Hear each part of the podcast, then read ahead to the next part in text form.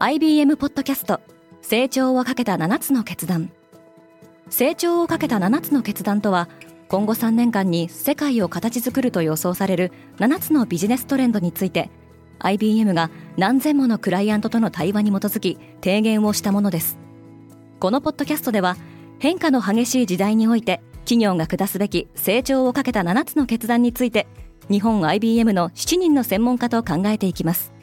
今お聞きのリスニングサービスにてぜひフォローボタンからフォローをお願いします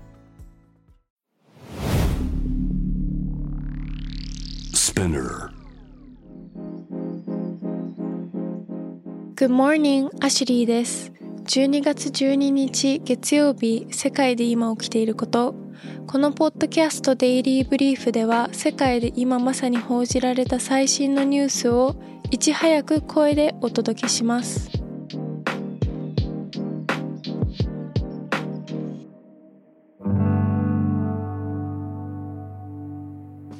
オリオンが月から地球に帰ってきた。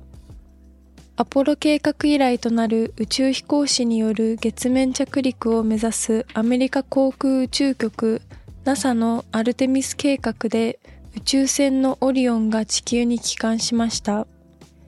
オリオンには最大4人が乗り込めますが、無人の状態で打ち上げられ、月を周回する試験飛行を行っていました。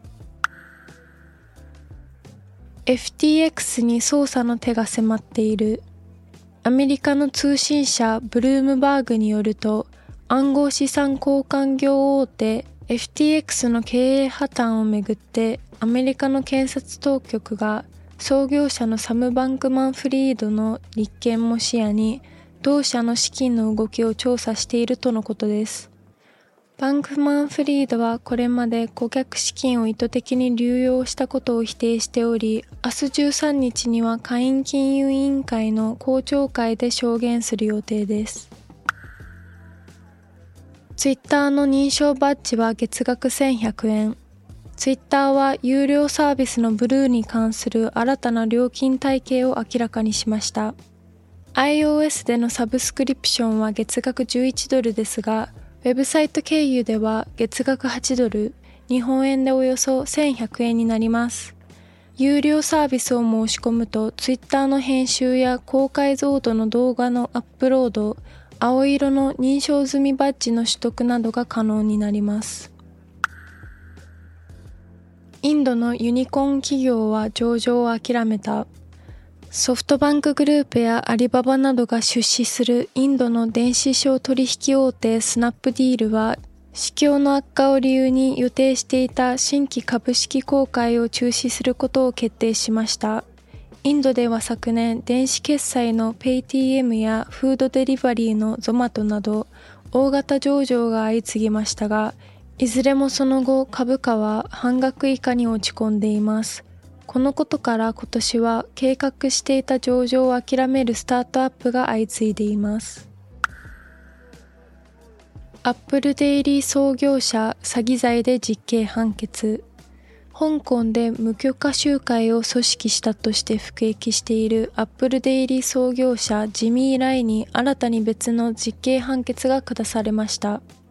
政府系機関から借り受けた土地を目的外に使用したとして、禁錮5年9ヶ月が言い渡されたと報じられています。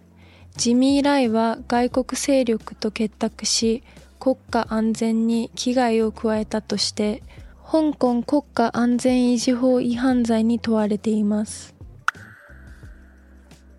メタバースを抑えて今年の言葉に選ばれたのは、オックスフォード英語辞典を出版するオックスフォード大学出版局は2022年のワードオブザイヤーにゴブリンモードを選びました。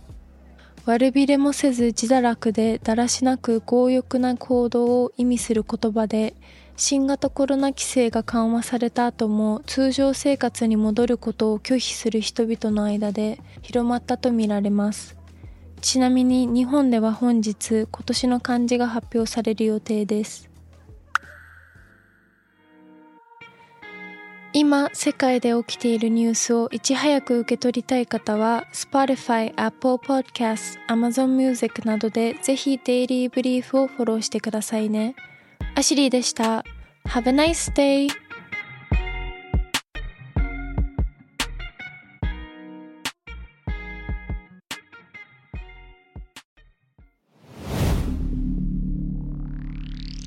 Spinner.